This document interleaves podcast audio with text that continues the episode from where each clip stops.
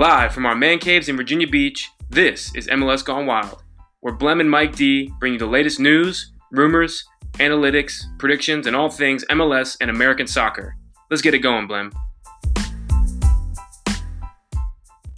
Hello and welcome to MLS Gone Wild, Season 3, Episode 11. This is your host, Blem. Hey, this is your co host, Mike D, and I'm excited, Blake. You want to know why? Why? Threw you for a loop there, there, Chuck. Had no idea I was about to drop this on you, but we are about to go on vacation on Friday. Tell them where we're going, Chuck. We're going to the OBX, baby. No, we're going no, to the o- we're going to OBX. It's not the OBX. It's not the MLS. It's OBX. The Outer Banks. If you're going to open it all the way up, it's OBX. The Outer Banks, North Carolina, the beach with friends. It's going to be a great time. I'm stoked. Much needed. the beach, the beers, the boys, the babes. Uh, honey, I'm sorry you didn't hear that. But we're going to the Outer Banks for Memorial Day weekend. We're going to throw some burgers in there as well. But it's good that we're getting a little bit of rest and relaxation away from normal life because, Mike D, I'm freaking beat up from indoor soccer, man. How is your groin? Oh man, I've been battling injury after injury, and I'm 28. You're 28. and I- 27. whatever. You're 28. you're you're my age. If I'm a bird, you're a bird, kind of thing. But yeah, my groin is is I don't know what's going on with it. It doesn't want to heal for some reason. Yeah, and it seems like every week I come home with a brand new injury. Two weeks ago, well, three weeks ago now, it was my lip. I basically bit a hole in my lip after going head to head with the goalie. Last week, I thought my kneecap was displaced. This week, my whole calf is black and blue, and I'm walking around work in the house with an ice pack attached to my left leg. So we can't get right. So hopefully, the the the salty air will help us out down in the Outer Banks. But Mike D, it freaking feels good to be back, man. We took last week off to join David and Gavin from the MLS Now podcast to discuss some of the biggest stories of the first month of MLS play. So if you haven't already, go check out that episode wherever you listen to podcasts and make sure to give them a follow. Mike D, week six is in the books, and we have so much to talk about. FC Cincinnati and the Chicago Fire earned their first wins of 2021. The crew and Portland Timbers got important weekend wins despite depleted rosters. Orlando, Nashville, and Seattle remain the only unbeaten teams left in the league, and 33 goals were scored in this bangers only league. Let's start this episode off with the bang. Mike D, what was your favorite goal from the weekend and why? This one goes without saying. Anybody that watched MLS this past week saw what Lucas Zelarayan did at the end of the game. Not that he scored just one free kick goal, but he scored a second free kick goal in stoppage time in the dying moments of the game that put the crew in front of New York City FC when everybody thought that the crew were going to lose. This is the goal of the week for me because of the weight that it carries. There were some good goals scored this week, don't get me wrong. But when your team's not playing that great, you have a lot of criticism, and you think you're going to lose. And in the dying moments of the game, you get a free kick right outside the 18. The pressure that is on your shoulders to score that goal, to put you in front so that you don't share a point with the other team, is enormous. And when Zelarayan stepped up to take that free kick, didn't even think about it. He took one step back and he kicked it nonchalantly. Perfect placement to take all three points home from New York City. That's the goal of the week for me. Lucas Zelarayan, hop in his backpack. Let's get it. He did put the team on his back, and he's done that three times in less than the 30 games that he's played for the crew. Let's go back to MLS Cup last year and their 3 0 win. He was MLS Cup MVP, and he dominated that game against the Seattle Sounders. Fast forward to the first leg against Monterrey when we unfortunately came out with a tie, but he willed that team to a tie. He put the team on his back there. And what did he did? What did he do this week? What did he did? What did he do this week? for a team that's been struggling to score goals and hasn't scored a goal from open play. He scored two more, making it his third on the year from set pieces. So Lucas Zelarayan, you are a god to Columbus Crew fans. Thank you. Keep doing your thing, brother. But my goal of the week comes from Mexican international and Sporting Kansas City's designated player, Alan Pulido. The run, the peak to look off a San Jose defender, and the strike were absolutely brilliant. After taking a few dribbles towards the 18, Pulido found Daniel Salloi, who carried the ball back across the 18. Pulido filled the space vacated by Salloi, who pulled the ball back and found the designated player, as I would like to say, butt naked at the top of the 18. Pulido killed the ball with his first touch, looked off the defender by glancing at Gadi Kinda to his left, took his prep, prep touch, and let it rip. Top ends, there's no stopping that one. JT Marcinkowski, I'm sorry about it. But Mike D, we're talking about goals. You got to score goals to win games. And FC Cincinnati and the Chicago Fire did just that to earn their first wins of the 2021 season. For FC Cincinnati, not only was it their first win of 2021, it was also their first come from behind win in team history. For the Fire, this weekend's win over Inter Miami was their first win in 12 matches dating back to October 11th, 2020. What were your thoughts on their first victories of 2021? And what does this kind of win do for a team desperate for three points early in a season? Well, Cincinnati's still the worst team in the league. That's just plain and simple. I'm not sold just yet. Since he has won two games in their last 16. And the win against Montreal, in my opinion, was a fluke. Montreal created more chances that they simply did not finish. I mean, Quioto's goal that he did not score. Who who misses a goal like that? You don't get paid the big bucks to have a goal come right across the six and you not tap it in. Chris Wondolowski missed one like that this year. Well, you know what? He's one other player that we can talk about this year that missed a goal like that. Hey, you asked the question who? I had to tell sure. you. Sure. Okay, great. But that goal should have been scored, right? Montreal created a lot of opportunities.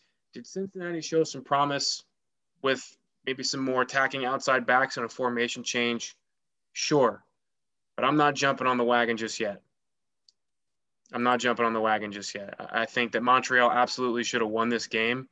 And it's only for reasons like you leave an average team around in a game like this and you don't capitalize on your opportunities, and they're going to make you pay for it. And that's what happened with Cincinnati in this game. So I'm not sold. Wooden spoon number three incoming. Cincinnati still the worst team in the league. Talking talking now about Chicago. Chicago played Inter Miami, right? Pizarro did not play. That's not an excuse for the lack of offense that Miami was was generating, right? Or was not generating. But it definitely plays a big part because he's their creative guy. Miami not getting much done offensively was not just due to them missing Pizarro, but also the amount of pressure that Chicago put on Miami when they had the ball. This is how Raphael Wicky wants them to play. He wants them to, to, to press the ball, to throw them off balance when they are trying to keep possession. And they did just that. But they can't be just organized defensively. They had multiple chances to score goals and they have to find ways to put those chances away because not every game is going to provide a lot of chances. We saw this in the 75th minute or so. Miami almost equalized off a set piece that went just wide of the right post. So if, if Chicago lets them stay in and not capitalize on their opportunities and only scores one goal that really they probably shouldn't have scored anyway, this game goes 1 1, or it even goes 1 0 in Miami's favor and they lose. So they have to figure out a way to score goals and combine that with their defensive stature that they have, that Raphael Wicky has them playing. And that could start them in the right direction.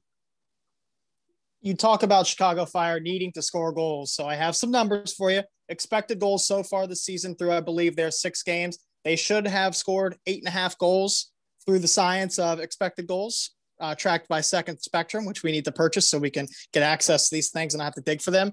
And they've only scored four goals, so they are really underperforming in front of goal. So they're getting their chances, but they're not scoring them. And on top of that, we talked a little bit about the po- before the podcast. They're also outpossessing every team that they play. You talk a little bit about their defensive stature and how they like to press and things like that, and that's how Raphael Wicky wants them to play. But they also play some decent looking soccer at times and decent in possession. And so, so it is disappointing and it's almost confusing. When I watch Cincinnati, I am confused. I know some of the MLS pundits out there, they talk about how essentially what we're talking about right now. Chicago has stints where they look like they could be a decent team in the Eastern Conference, but then they leak goals. Like right now, they have the second to worst uh, goal differential with a negative six. And the only team that's worse than them is FC Cincinnati, who we'll get to in a second. So they have to shore up the defense and they also have to score some goals. So a couple weeks ago, I was talking about how Raphael Wicky was on the hot seat. He got his first win of the season, which is good. And did you say his first in? It's his first since October tw- whatever of 2020. Yeah, so it's their first win since October 2020. So he's kind of been on the hot seat, and he got lucky with this one. They scored a goal off of a major spill from Miami's keeper McCarthy. So you you got to take your chance. You're taking your chances. You got to score your goals. You got three goals from Luka Stojanovic one of them just came on that lucky free kick.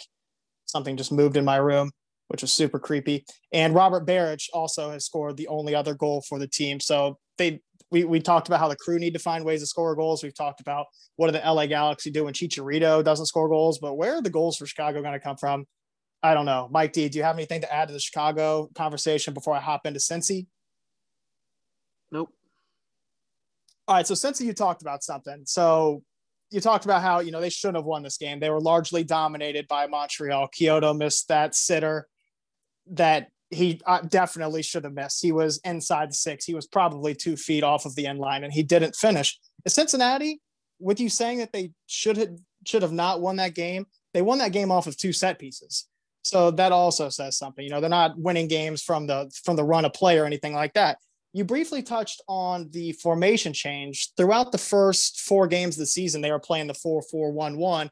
And I don't know if he saw, if Jaap Stam saw the Sounders and Brian Schmetzer and what they're doing out in Seattle with the 5 3 2 and the 3 5 2 formation and attack. But he's like, hey, we need to do this. And they actually did play in that system at one point last year. But for whatever reason, Jaap Stam just doesn't like it.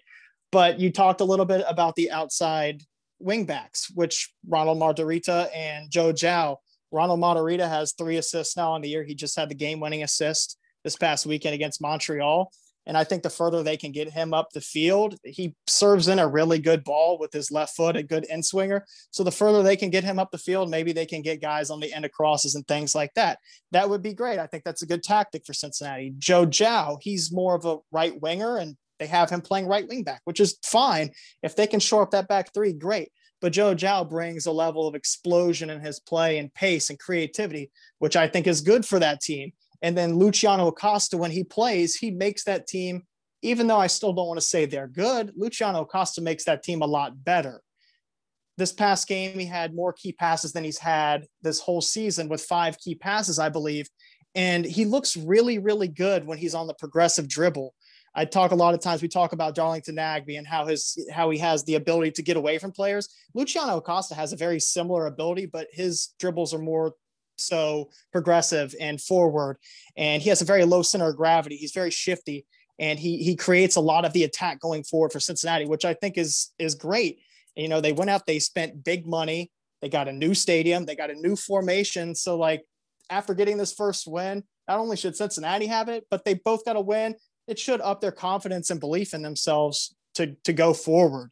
Mike, do you, do you think these teams are going to compete whatsoever? It, before you say anything about that, they also play each other June 23rd, and that could be the dumpster fire of all games. How do you think that game's going to go, and how do you think these two teams are going to fare throughout the rest of the year? I think Chicago will figure it out. I think Chicago will beat Cincinnati.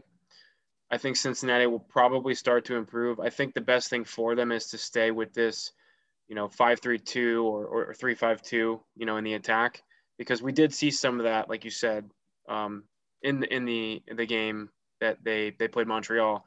They had some good um, some good chances created from the right side and runs that were made up the wing, um, and and combination play between Matarrita and and uh, Luciano Acosta, um, I think, is bound to improve as well. But I think that they'll they'll start to to improve. I just think that Chicago is they've been around longer. Um, they have a history of being a good team, and they'll start to figure this stuff out as the season progresses. But Cincinnati is just they're just Cincinnati. They're they're two-time wooden spoon winner and third incoming, and I think they've got some good pieces. I mean, I love to watch Luciano Costa play. Uh, he's really great. Um, has been a nice light for them, but outside of that, I, I, just really don't see it clicking all the way through. And maybe I'll get proven wrong. Hopefully, I'll get proven wrong. Um, you you might get proven wrong when Locadia, after he just scored his first goal since his debut, if he goes on to score 15, you might be proven wrong. You know. I might. Shout, I might. Shout out! Shout out to our FC Cincinnati listeners. I didn't really mean that. No, I think uh, I think I would like to see Cincinnati do well just because they haven't done well, and I think some of the things that Jaap Stam does um, are good things.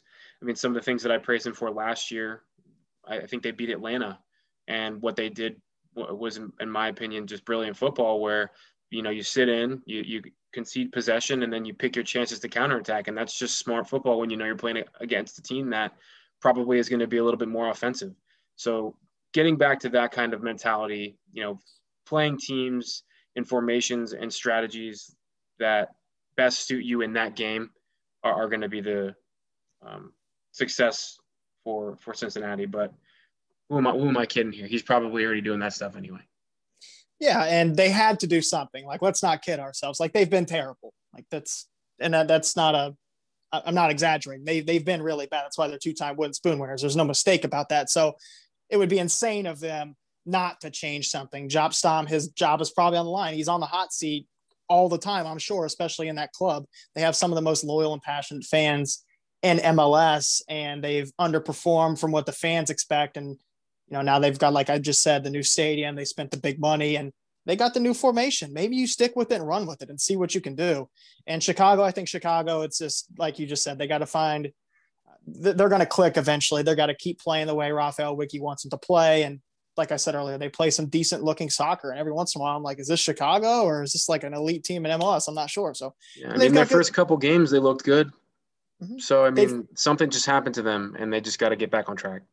Yeah, they scored one of the best team goals of the season, I believe, in week one that we highlighted. So they have the ability. They just have to put it all together, defense, defensive wise, and securing, not giving up goals, and then finishing their chances like we like we highlighted earlier.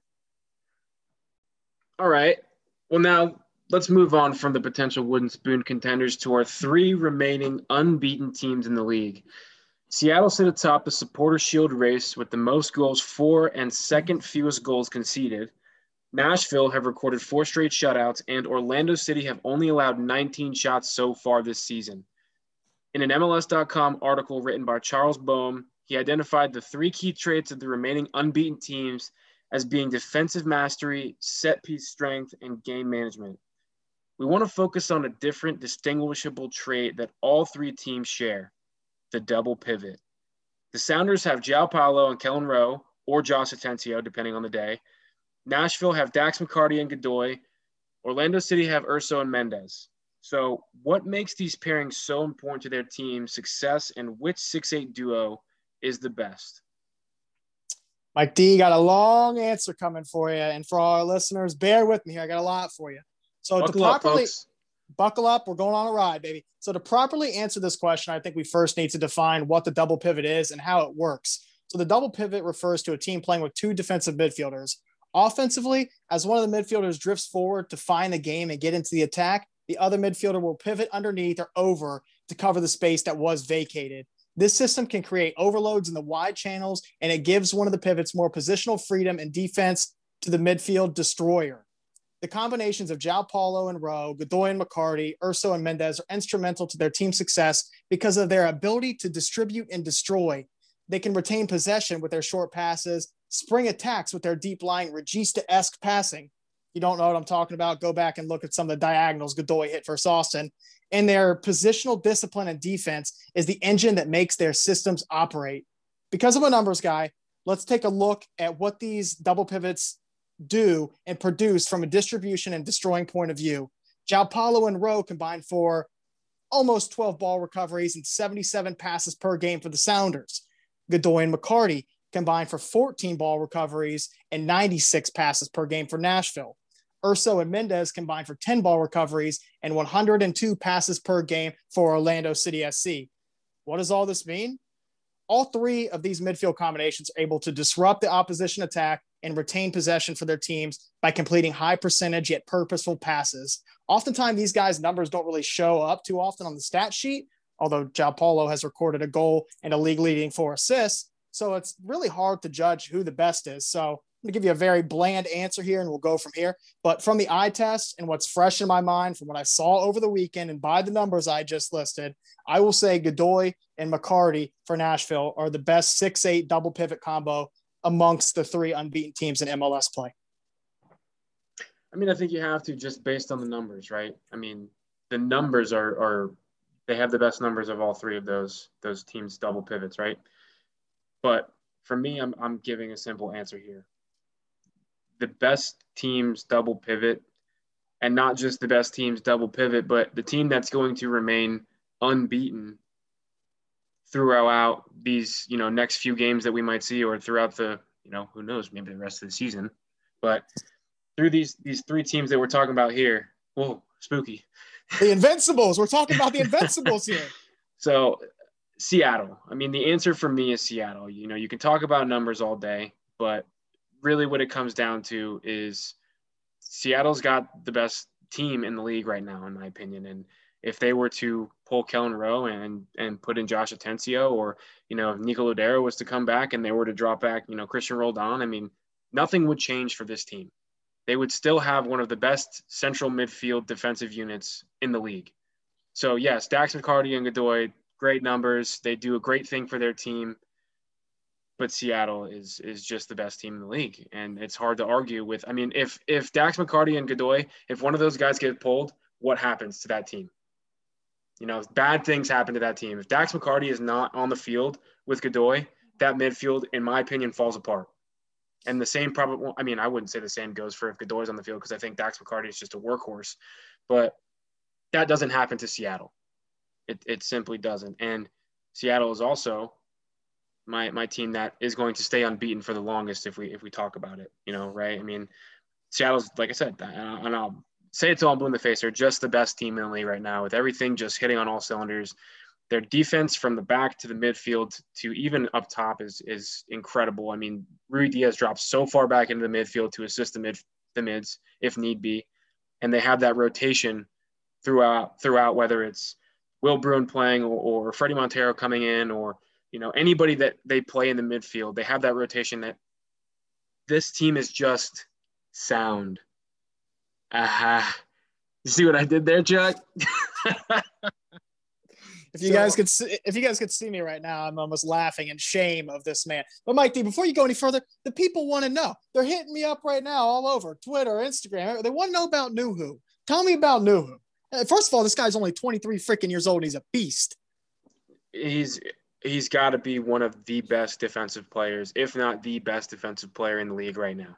Has to be. He's one of the best one-on-one defenders you, you'll see.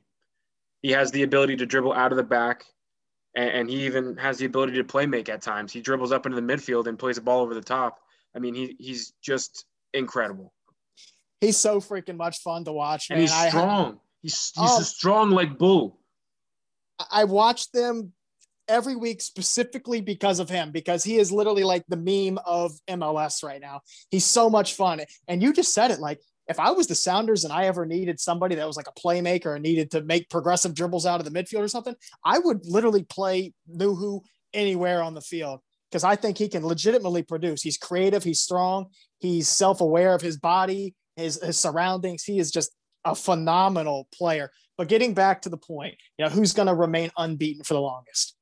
For the sake of the podcast, I want to disagree with you, but I, I physically can't. Seattle is out of Seattle, Nashville, and Orlando. I want to say the best team. They play Austin at home. They're going to get the dub against Austin this upcoming week. They're going to have a break. They're going to play the LA Galaxy in Carson in LA. Uh, they just recently, earlier in the season, beat them 3 0. So I think that's an easy dub for Seattle. And then they play a kind of hot, kind of cold RSL team that we're still trying to find out about. So I, I, I don't see Seattle losing in those next three games. And you talked a little bit about you know, just they're, they're a fun team to watch. They're sound to watch. I was tweeting over the weekend and just in watching the game, I, I, talked about the double pivot and how when one goes forward, the other one fills in. The rotation in the Seattle Sounders midfield, not even just Kelyn Rowe, Josh Atencio, Joao Paulo, but also Cristian Roldan. He's involved in that. Like naturally, he is an eight, but he's playing in the 10 position. So they're all making runs and covering from each other. Like you'll see Kelyn Rowe trying to find the game out on the left flank. And that's something the double double pivot does. It creates numbers advantages out wide because there's always going to be a guy centrally that's going to rotate in for you.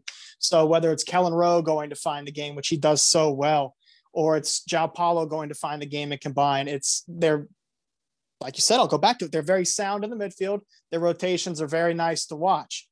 But defensively, I think so offensively, I think the, the best actually is is probably Seattle, but the most defensively sound and the double pivot that does the most for their team is Godoy and McCarty. Like they are, they have the most ball recoveries out of the three double pivots I just mentioned. So I think those two are the actual best, but the most exciting midfield to watch here, Seattle. And I think Seattle is going to be the team that goes the furthest while being unbeaten. Orlando City, to be honest with you, I haven't watched a lot of them, but they're doing pretty well without some of their their key players. So good for them. And a lot of that probably has to do with Mendez and Urso.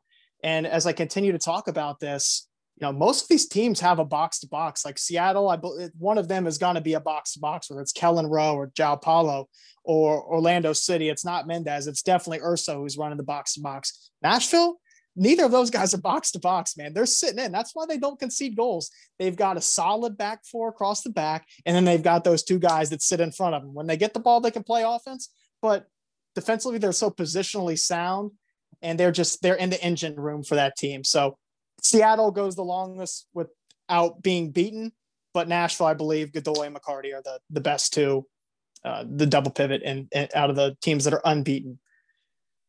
But listeners, we're going to take a quick break from a word for our sponsors, Added Time Outfitters. Stick around because after the break, we'll be discussing the crew and Timbers wins from the past weekend and our segment, All the Small Things. Mike D will sing it for you here in a little bit. We'll be back in 60 seconds.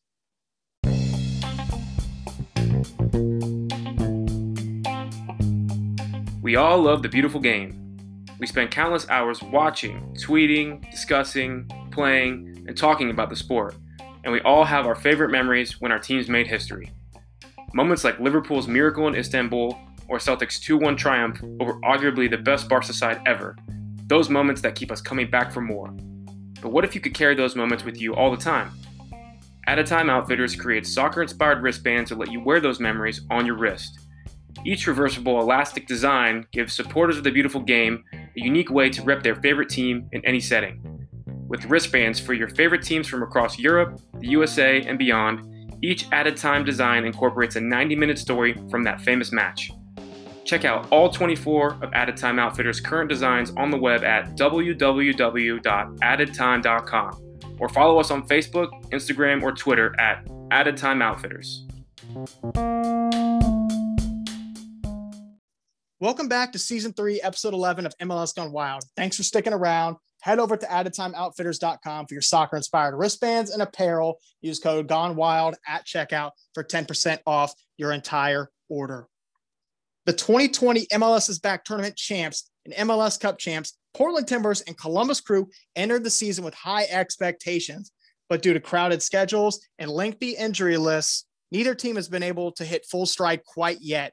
Even with depleted rosters, both of these teams found a way to grab a win and so momentum a week before the Nations League break as the Columbus Crew downed New York City FC 2 to 1 and the Portland Timbers skunked LA Galaxy 3 0. Mike D, what were your thoughts on these teams' big wins and what does it say about a team that can find ways to win without some of their best players? Well, I think it's very cut and dry. Ultimately, it, it goes down to show the resilience of the team, and it doesn't hurt that they both have good depth, and they have great coaches in Caleb Porter and Gio Savarese. I mean, that's really the the bread and butter there, right? So the crew are just a really sound defensive team. They they they have been the past two. You know, the last year they were very sound defensively, and this year they're showing that as well. Um, but they just can't really generate that offense that that they need to. The good news is that this defensive sound way of playing keeps them in the game. It keeps the game within reach. and for them in most cases, and all they need is a little magic, which is exactly what they got late in the game with those two free kicks from Zelarayán. Um, I'm happy they won, but this kind of play is it's not sustainable. Um, it's in, it's an important win, and they have one more uh, against Toronto before the break, and Toronto's struggling, so hopefully they can they can bunker and and find find a way to win there as well. But I think that playing to your advantage at this point with the amount of injuries that they have is what they have to do. Make to the break. Hopefully, we get Molino back. Uh, things, you know, we get a rest and and get our minds right to fix some things. Um, and for Portland, honestly, if if Derrick Williams um, doesn't go out in the 44th minute with a red card tackle for or a red card for the, the tackle on Andy Polo, I'm not sure that the game is 3-0 because the game up to that point was very back and forth, and it was a really fun game to watch. So I think that the Timbers here kind of just snuck away with this win because not only did did LA's energy drop after that that tackle, um, they obviously had they had ten men. They're they're playing. Uh, Portland's playing at home, and they just took advantage of them there. I mean, after that that tackle, they just dominated the rest of the game, and um, Felipe Mora scored those two goals, and Diego Valeri was able to put away a PK that put them up 3-0. So, um, what do I think it says about a team? Obviously, the, these two teams, and much like Seattle, they have a great coach, and they have uh, a good system, and they have great depth. And so, playing to your strengths in those moments, you know, when they really matter, so is what makes the difference. You talk about playing to your strengths. I'm going to talk about Portland before I get back to the Columbus crew. Speaking of playing to your strengths, the Portland Timbers switched their usual formation from a 4 2 3 1, where they usually play with a double pivot when Diego Chara is healthy. It's usually Diego Chara and Eryk Williamson in there. We are a Eryk Williamson stand podcast and account at this point. But Gio Savarese saw that, hey, maybe that's, you know, we maybe we don't need to play with a double pivot. Maybe we just slide Eric in there to the single pivot in the midfield and we play a 4-3-3. And that's exactly what they did in this game. And they played to their strengths and they got the win. And Eryk Williamson looked great in that role. Felipe Mora got a brace. He should have had a hat trick. I don't know why they didn't let him take the penalty kick because the Portland Timber has never had a hat trick in their club's professional existence in MLS. But the new formation worked. And unfortunately, it came on the back end of a Derrick Williams red card. So before I get into a Jeremy Ebobisse quote about you know f- players filling in for one another and you know stepping up into new roles. What do you think is an appropriate disciplinary action length of suspension for Derrick Williams tackle on Andy Polo? Oh man, I don't know. I think that there should be a hefty one. That's what I'll say.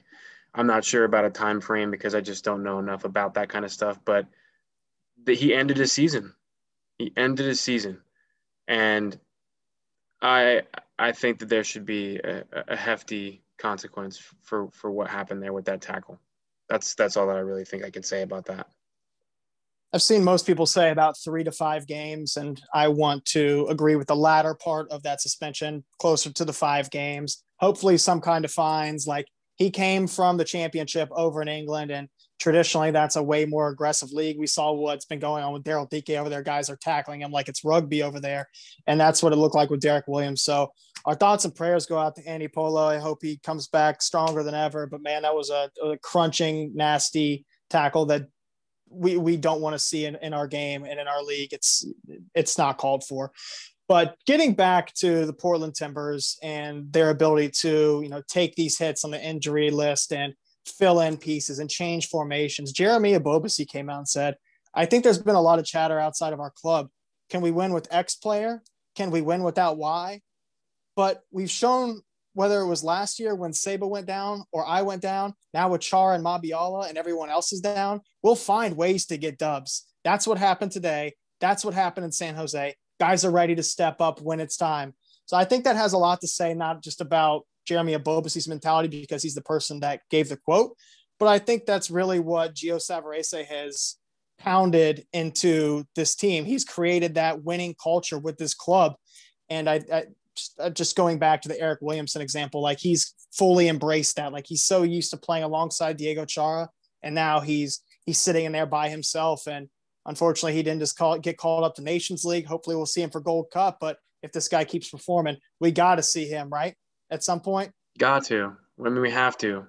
I, I was actually kind of shocked that we didn't see him on the Nations League roster, but we, we won't get in into that whole conversation. But I think you're right with with Portland and the in the quote there from Ebobisse that it's that next man up mentality, and it's exactly like Seattle. So, and you have a great coach, Gio Savarese, you, you know Brian Schmetzer. They they fall into the same kind of um, the same cloth, if you will. Um, so yeah, I mean, it, it, makes perfect sense. Yeah, you're in when CCL. You have young guys like that, and you have everything kind of comes together, right? You have veterans on the team. You have a great coach uh, who fosters that. It's easier to get the young guys behind that quickly and and foster that next man up mentality. Mm-hmm. Yeah, you got CCL fever. You know, you're, you're playing more games than any other MLS team that isn't in CCL, and then what, what comes with the crowded schedule comes injuries. You know, you're playing two games a week. Some teams are playing like six games in 19 days or whatever. So it's it's a hectic schedule. So hopefully these teams that we expect to be good start to get healthy, including the Columbus Crew. Mike D, you talked about the Columbus Crew. I was absolutely ecstatic. You were talking at the beginning of the podcast about Lucas Zelarayán's goals, and I was for the majority of the game I was standing, and then for whatever reason I decided to go get the office chair and sit directly in front of the TV. You know what happened after I brought out the office chair? We scored two freaking goals. Lucas Zelarayán scored two goals, and after he scored the first one, I said, "There's no way he's going to score this next one." After Pedro Santos threw the ball in, Zelarayán flicked it or whatever to Gyasi Zardes, and Gyasi Zardes went down with the foul. I said, "There's no way that somebody can get the ball up and down over the wall and underneath the bar from this close a range. And what did Lucas Zelarayán do? He did it. We should literally just expect it. The Columbus Crew put out a highlight video today of what he was doing when he played for Tigres when he did get to play. And he literally is a free kick magician, and he's already halfway to Sebastian Blanc, Sebastian Giovinco's record of six a couple years ago when he played for TFC. So yes, I am so stoked about that, that we have a player that we can put the weight of the world on. Like that's awesome. Every club needs that. But then you need the players to play the roles around them, around Zelarayán. And I and I actually don't think that I agree with what I just said. Not play the roles, but we need players to exceed expectations. We need players to exceed expectations and ex- exceed what they did last year. We're we're really struggling offensively, as we've talked about. We haven't scored an open play goal yet this year. Zelarayán's got three free kicks on the year. Our other what two goals came from DC United own goal. So we still haven't produced an actual goal from the run of play by ourselves this season. And I was just looking up stats over the weekend, just for thanks for the podcast. And I was looking at Gyasi Zardes, his production this year, and he has five shots in five games. He's averaging one shot a game. He has zero goals. So uh, one thing that we did really well last year was Harrison Afful was whipping in a lot of good balls from the right hand side. He hasn't done that this year. He's getting older. Abdul Salam has looked pretty good, honestly, the past couple games. And I'm starting to question like, should we see more of Abdul Salam or are we going to continue to wait for Harrison Afful, which I'm not ready to hang up the, bo- the boots on Harrison Afful whatsoever. I think he's one of the best right backs in MLS history, to be honest with you. He's going to go down as one of them. Um, but I think at this point, Abdul Salam is doing a little bit more for us offensively. He's proven that he's composed on the ball and he and he can keep it. And you know, we also need Valenzuela back on the left. Waylon Francis has done his job, but at the same time, like Waylon Francis doesn't provide the same kind of service and same kinds of things that uh, that Valenzuela does for the crew. And then we bring in Liam Fraser, who is the replacement for at this point Perry Kitchen, who we should see next game, and Aidan Morris. And you know, we look like shells of ourselves at this point, what we looked like last year. Like we still show a lot of the same pattern play and things like that that Caleb Porter wants, but it almost seems like we're married to that pattern of play and we lack that kind of creativity that's going to unlock defenses. And I said last week on MLS Now, a lot of times when Lucas Zelarayán or when Pedro Santos was at the 10 a couple weeks ago, that oftentimes our number 10, who we want in zone 14 or in the zones right in front of that, in the middle of the pitch to be able to, to create and play make, we're seeing our guys drift wide. And yeah, if they drift wide, they're creating a numerical advantage with either the right winger or left winger, whatever. But I still want our guys picking up the ball in the middle of the pitch where they're going to be able to combine. And Mike D, you're gonna, I'm not even gonna touch on your all the small things because I know you're gonna get into it. But there was something that kind of unlocked the crew in this last game that Mike D is gonna get into. So, Mike D, I think this is probably the perfect segue. If I keep talking about the crew, I'm to ramble forever. But the crew, we got to do better. We got one last game at Historic Crew Stadium, Trillium Cup versus Toronto FC. Let's get some revenge from our 2 0 loss earlier this season and let's kick their ass. Let's go, crew. Mike D, get us into it, baby. Oh, it's my turn now, talk. I feel like it's been 400 years since I said something last. So, moving on, we introduced a new segment to our podcast, and it's called All the Small Things, where Blake and I discuss a few things from each week on a week to week basis that may have gone unnoticed, but still made a big impact on the game or the play, whatever it was. Blake, what was your small thing from this week? Ah, man. So I already talked about two of the formation changes that I really wanted to talk about. I talked about FC Cincinnati going from a 4 4 1 1 to the 5 3 2 3 5 2 attack.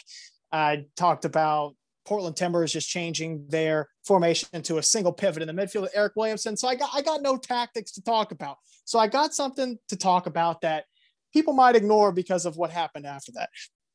Miles Robinson's beautifully weighted and timed ball to Brooks Lennon that ultimately led to the PK that earned Atlanta United a point on the road in Seattle. The ball was great, but the timing was better. Brooks Lennon was waiting on that touchline. Brad Smith was just staring at the ball, staring at Miles Robinson, had no idea what Brooks Lennon was doing behind him. Brooks Lennon, Miles Robinson on the same page, bang, trigger. We're playing the ball over top directly to Brooks Lennon's feet inside the 18. Brad Smith, dumb tackle inside the 18 to lead to the PK. We look back on this in five years or even next year, and Atlanta is going to say, "Oh yeah, we you know tied that game because of a Josef Martinez PK."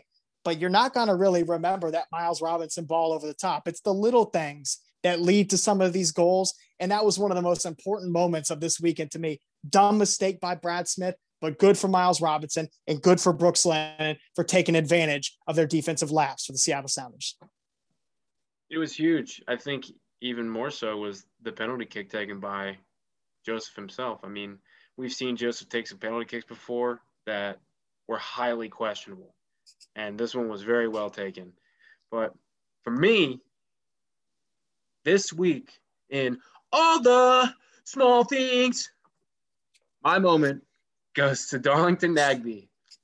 And we talked about the crew, right? And the crew need something. They need something offensively, you know, because Lucas Zelarayán is he's one of the best attacking mids, one of the best tens in the league, um, and they need somebody that can help him. Pedro Santos isn't getting it done. Um, Zardes is, is just not the same Zardes we saw last season, and, and it's for a multitude of different reasons. Offensively, but Darlington Nagbe, when it is deployed in a more advanced role, does things that tickle me. Okay. So the crew are still playing the slow, non threatening style. You're right that they have been. Um, but there were these moments that I'm talking about late in the match against New York City FC that show you just what could be if some minor adjustments are made right? So sorry, I'm still laughing that you said tickle me on air. so we, we saw late in this match, Darlington was deployed a little bit more high up the field and, and more into the attack, right? Um, there was a moment when Abdul Salam received the ball on the left hand side, was dribbling up the wing, and Darlington checks in from the center of the 18 yard box uh, to the left hand side. Abdul finds him, and as soon as Abdul Salam passes him the ball, and in the same instant that he receives it, he turns and spins the defensive uh, the, the defensive player Acevedo, I think his name is, takes his his um, his two touches inside and hits a curler that just nearly misses, uh, goes over the top bar. And there was another moment, and I can't remember. It was a little bit later after that where Darlington receives the ball a little bit higher up the field and is able to do that thing that he does where he gets away from players with two touches and creates space for himself. And he did this, but he did it and he went forward. And he took a shot that, you know, really wasn't a great shot. But if we were to see Darlington do more of these things, what does that mean for the crew? Well, we know that it obviously takes attention off of Zelarayán so he can do Zelarayán things. But Darlington is is really good when he's in this attacking role. So that for me is the moment of the week, the small moment of the week. specifically that one where Abdul Salam plays him the ball. He makes that quick turn and, and hits the curler that just nearly misses. I uh, wish we could see more of that. And Caleb Porter, if you're listening, we need uh, Darlington to be in a more advanced role with Zelarayán. We got Mike D, the tactician here. We're going to get some help. Kevin Molino should be back soon. Maybe for the Toronto game. I'm seeing that he has been practicing maybe on the side a little bit, maybe the Toronto game, but definitely after the two week Nations League break. But even even so, Darlington Nagbe is a great offensive piece. He's a great defensive piece. But we saw what he did in those last 30 minutes for the crew. There was a urgency to the Columbus Crew offense. He brought something different that we've lacked throughout the first month and week of the first five weeks of MLS play. So even when Kevin Molino does come back, we're playing a double pivot. Let's not just be very, let's not be content with him and Artur sitting next to each other. Let Artur be that guy that sits in and get Darlington Nagbe in there to connect. We have a good enough defense. We have one in the one behind him or one in front of him with Artur. I'm cool with it.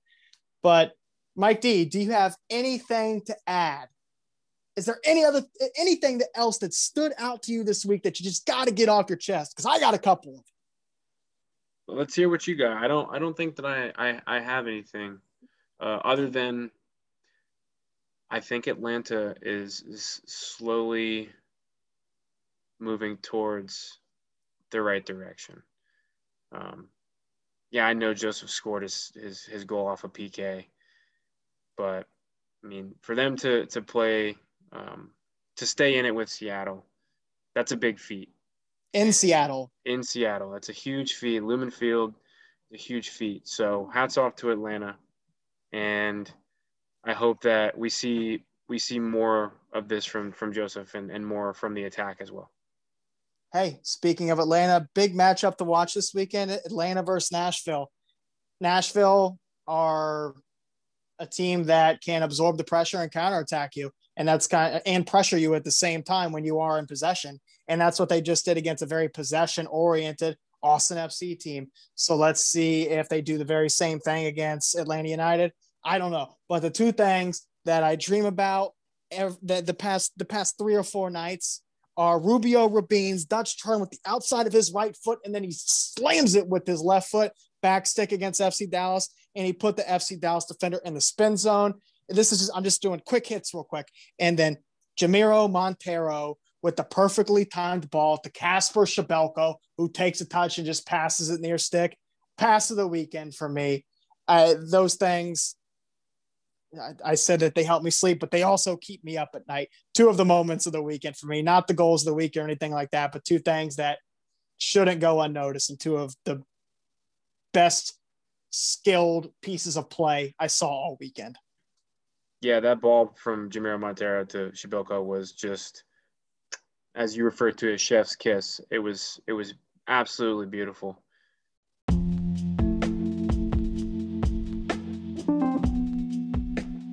All righty, I believe that's it from Mike D and I. Listeners, thanks for tuning into MLS Gone Wild Season 3, Episode 11.